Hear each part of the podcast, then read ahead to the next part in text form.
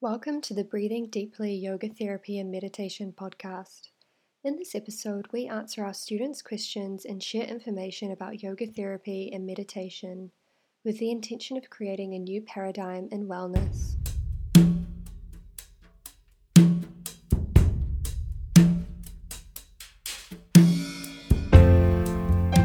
Today's episode is a recording taken directly from a live Q&A with Breathing Deeply founder Brant Passalacqua and students inside our meditation program. In this first segment, Brant uses the Tao to describe using water as an analogy for finding serenity in our mind. so the the water analogy is a good one. We um, we tend to think has all the movement um, in our system and our minds as as disturbing to our stillness or serenity that's kind of inside us. And that's because we our mind has a, a slight misperception right that the slight movements are the important part. Um, the text that kind of I think says talks about that most eloquently is the Tao. There's a bunch of passages in there that basically are about um, finding serenity in yourself, and and then the outside world doesn't basically bother you so much if you kind of read through it. But the reason where we have a hard time getting there is is because we're confused about our our own nature from the get-go. And you know that serenity is is part of our nature. And, in that text it also talks about um, there not really being good and evil.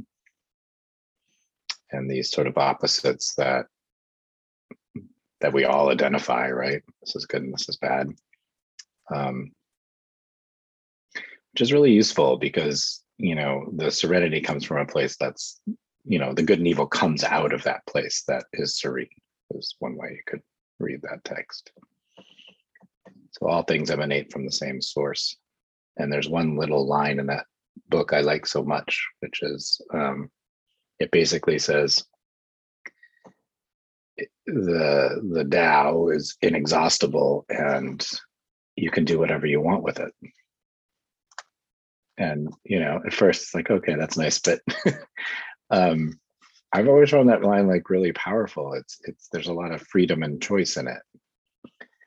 Um, and what the text talks about is that you can do anything you want with it but of course first you have to like identify what that even is and find your own serenity first. So i've always found that inspiring in terms of practice because it reminds us to that's our first order of business every day is to find our serenity. And then the actions we take don't really change that. And we don't tend to look at things that way. We tend to think that the actions we take, right, are responsible for everything. But, you know, in a lot of these texts, but especially that one, it's kind of pointing out that the serenity is there. The things that all all the awfulness and great things that happen are born out of is there. And um, to be centered in that is the practice. So seeing ourselves as filled with water um, and seeing you know the same way you might gaze out into a body of water and see like the little ripples on the lake, but you kind of have the knowledge that underneath that there isn't ripples. It's a nice thing to use for ourselves from time to time. Next, Brant discusses whether we should meditate on how we should meditate when we're sick. Yeah, I've got into the habit of just doing yoga nidra as my practice, which is restorative and kind of takes the the pressure of you know, there's various focus in our seating med- seated meditations that it's too hard when you're depleted, right? so you don't do it for a week. I mean, it doesn't really change much. It's also another way of being present. You know, when one gets ill, it's especially if you know it's temporary or think it's temporary, don't really know anything. Um, you know, there's this like sort of tendency to try to look outside of it instead of just hanging out with it. So that kind of yoga nidra practice is it's easier, right? To be present with what your current conditions are. I'm someone who's sick and also someone who's lying down right now. Right? you always want to be present centered. The text tell us that the you know the anxiety never stops until you're centered in that serenity until you actually see things that way. And to to hack away at the symptoms all the time isn't really the only practice you want to be doing. You know you want to be looking directly at that which is you know permanent or unchangeable or serene at its source. Because otherwise you're always going to go back to worry as a as a human. But it's easy to forget that right? Like i should do something about this worry i have. Is the first thing we think when we get worried i should change it immediately but what the texts keep trying to remind us is that we should him back it's different relax into our you know natural awareness of the way things actually are the next question is What is the difference between blocking out anxious thoughts and panning out to have an expanded awareness of those thoughts? Well, it's like that's more like a technique which works. And I mean, I'm not I'm not saying don't do techniques that that work. Um, but practices that that bring you either into a very, very present state or you know it feels like when they're short or you haven't done them like you're you're things that remind you right of hmm, what yoga tells us is that what yoga tells us is is there is a, a permanence and that's what it's the same thing the Tao saying the same thing is that there is a permanence right? And that permanence is basically the matrix right? It's it's the thing you're living in. And being in touch with that is the source of your own serenity. Like that's the goal. And so you don't always want to see your anxiety as a like a relative thing to that like i'm anxious or i'm not. That like that's more the issue you know? Those waves and ripples being on top are actually a non-issue if you can experience you know your serenity or the matrix or whatever you want to call it right? They become a non-issue because they're so much smaller. But we don't always experience it that way. But that's those are the teachings you know? They're so much smaller and then enlightened people are people who have more or less permanently achieve that like they don't forget and what and what tantric teachings kind of say is like well that awareness expands and contracts but being contracted and still aware is different than being unaware. They're very different. So you've probably, I think we've all experienced this where you're like, you're kind of annoyed at something, but you're not actually disturbed. You know that feeling? Like you don't like it, it's aggravating to you, but your inner peace is in no way disturbed.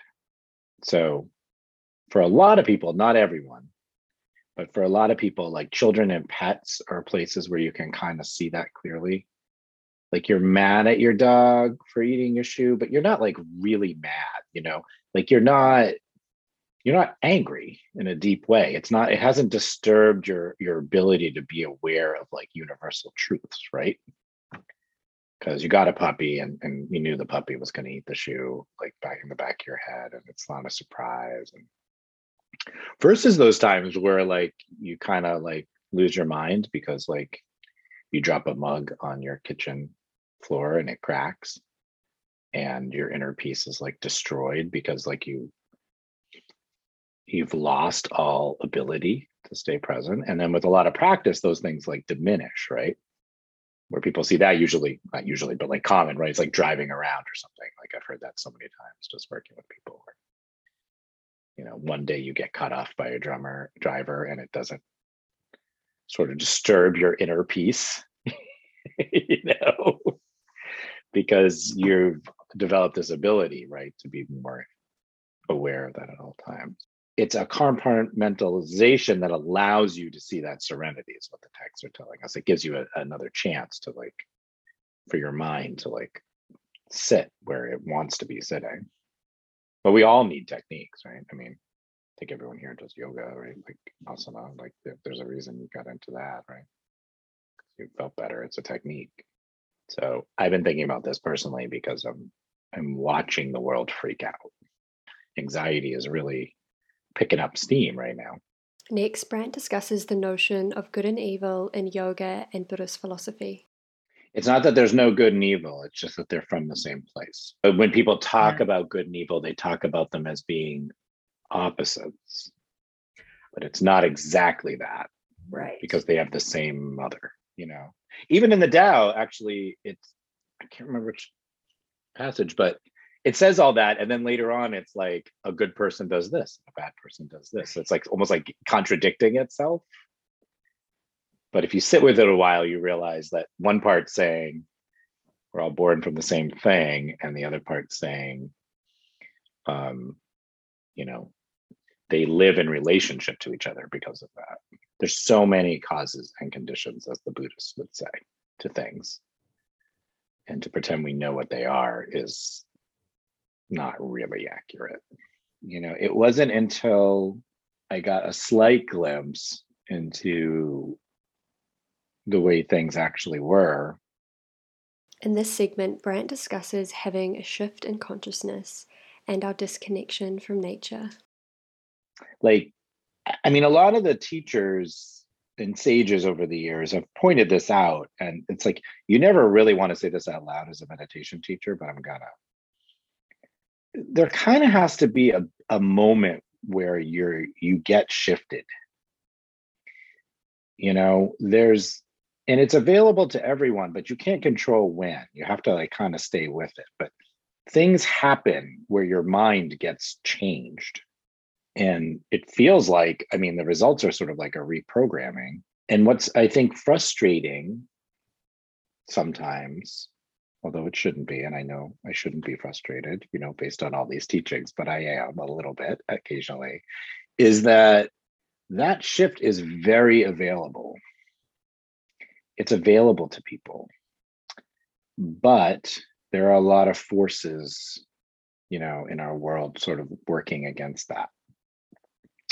And one of the big ones is our disconnection from nature when you have big events in your life, it kind of forces you into sensory and feeling states that that allow you to change and become very malleable in your mind. But our disconnection from nature is extremely numbing, numbing. We're so disconnected, you know, and sitting, you know, here's the upside, like the like meditating gives you moments, right, where you can just be in the in the present in the field and the energetic field you're sitting in. And like you said like most of your day you don't feel any of that stuff because you, you're being numbed. And sure some of it's a coping mechanism. But it's not just that. It's that your sensory apparatus is being distracted. You know so one of the things i did for myself is i went on a huge and this is a long time ago, so it was it was even not as intense as it is now, like a massive input and tech break. And I did it in a city. I mean, I didn't listen to any news, I didn't watch television, I didn't, you know, I, I really I barely talked on the phone. I mean, I, I just did my thing and it was extremely powerful in terms of the evolution of my practice you know when you're present, things are better. Period, right? They're better. Not the externals, but your internal state. And then we allow ourselves to be distracted too much. And that's very nuanced. But you can't get distracted too much. You know, that's the lesson. It's like we need to be reminded, we need to practice. And then outside our formal practice, we need to remember. So remembrance is important. Next, Brant discusses desire and the nature of desire from the Tantric philosophical teachings. What some would say, teachings would say, it's, is because you haven't understood the nature of the desire that's making you say that. So, understanding the nature of desire in general is one of the important things we do as humans to understand who we are. So, when we're saying this is it, like, you know, it's because we're desirous of something. And so, the question we need to be asking is, well, what is it that we want? If it's something seems lacking, then we clearly want something, but what's at the root of that? And even though we make progress, we're still externalizing that. We're still trying to get it. Mm-hmm. Just even the mm-hmm. way you mm-hmm. say it, right? Like this is it. Yeah. You're, look, you're looking exactly every you're looking in the wrong direction. There's a there's another part, which is then you look within, and then that within becomes the what they become the same. Mm-hmm. So the outer and the inner are actually different, but the way we the process is turning that in on yourself. It's like, well, if if I seem to think something's lacking, what all the teachings say is like there's something lacking in my own like I'm not understanding what I'm looking for. That's the thing you have to say to yourself, which is where those that whole like who am I practice comes from. Like those teachers would say to you over and over again, if you were saying like i don't understand is this it and then all they would say to you is like who's asking the question you don't even know you don't even know. You haven't looked in the right place yet. And that's not like a criticism you know? It's more like a it's a teaching right? It's it's like you're trying to get satisfied by something that will never satisfy you. Right. because you don't even know you can't be satisfied when you don't know what you want. I'm always like taken by, you know, like the really rich people who keep like getting money. Like yeah, really rich people, like billionaires. You're like, and they're like, I made another what are You doing? Like, yeah. What? What is it? But it's because they don't know what they want. It's just they've used yeah. they're using this thing because they don't have a better idea. I'm not like even criticizing them. It's just like clear you have no clue. You're just making money to make money. Like at some point, you know, you have as much as you I mean, there's not much more you can do with it. Um, and so we all have a money, even if it's not money. Right. It's just like that, an obvious example, right? But like you look at like um, I don't know, who's the guy that runs Tesla, like Elon Musk. Mm-hmm. You know, he's clearly like not all about money. Mm-hmm. He's like making stuff. I'm not saying he's awesome. I don't know, but you know what I mean. Like clearly, clearly, like you know what I mean. It's not all about money, right? Like there's a drive to like I don't know, make cars that drive themselves or whatever he's up to, or go to Mars or, you know, whatever's going on there. I guess my point is someone like that might understand themselves a little more than the person next to them who's doing the same thing just just for one thing right? So everyone everyone has desire because they're and if you understand where the root of your desire comes from then you'll understand everything you need to understand. That's what the tantra teachings say it's all about desire, which is we want love, but we don't understand what love is. And that's the issue. In our final segment, Brant discusses freedom versus love and what is the difference between them from a yogic perspective. We have baggage with words. So you have to keep like working with the words, you know, for yourself. But the teachings say they're the same because the freedom comes from the Tao, the innate, right, serenity and that's also where the love is it's it's we desire you know this kind of merging with nature and so as we go through our stages it's like i want to be free so i have to get all the things out of the way right that are preventing that So I'm going to move to Puerto Rico so I can like swim every day and then I'll be free, right? Mm-hmm. Yeah. And then it kind of works. It, it, gives you some movement, right? It gives you some movement, mm-hmm. and then it, that movement stops because you're still you, you know. so it's like you're not. That has not. That will not give you your permanent freedom from fear of death, you know. um, but it might put you in a position where you feel like you can you can do more of the work. But some teachings would say nothing. Like the confusion is your ego. You don't need anything. You're just confused. And other teachings would say we all desire to be merged with nature, connected, love, freedom. We're all going for this thing, but they're all the same thing, right? We have to experience it. The only way to experience it is look inside yourself because you're not going to find it outside yourself until you experience enough of it inside yourself that you can translate it. Like they're the same, right? So you can experience an external, what seem to be external, because there is nothing external to you for you. Mm-hmm. there are things external to you, everything, but for you, there is nothing external to you, right? Like you're you. So you're always going to experience things through your body, mind, spirit. But we're looking for those things. I mentioned this earlier, those moments that change us. Thanks for listening to the Breathing Deeply Yoga Therapy and Meditation podcast. If you enjoyed this episode, please consider subscribing, leaving a positive review, and sharing it with friends. For more information about our yoga therapy and meditation trainings and programs, visit breathingdeeply.com.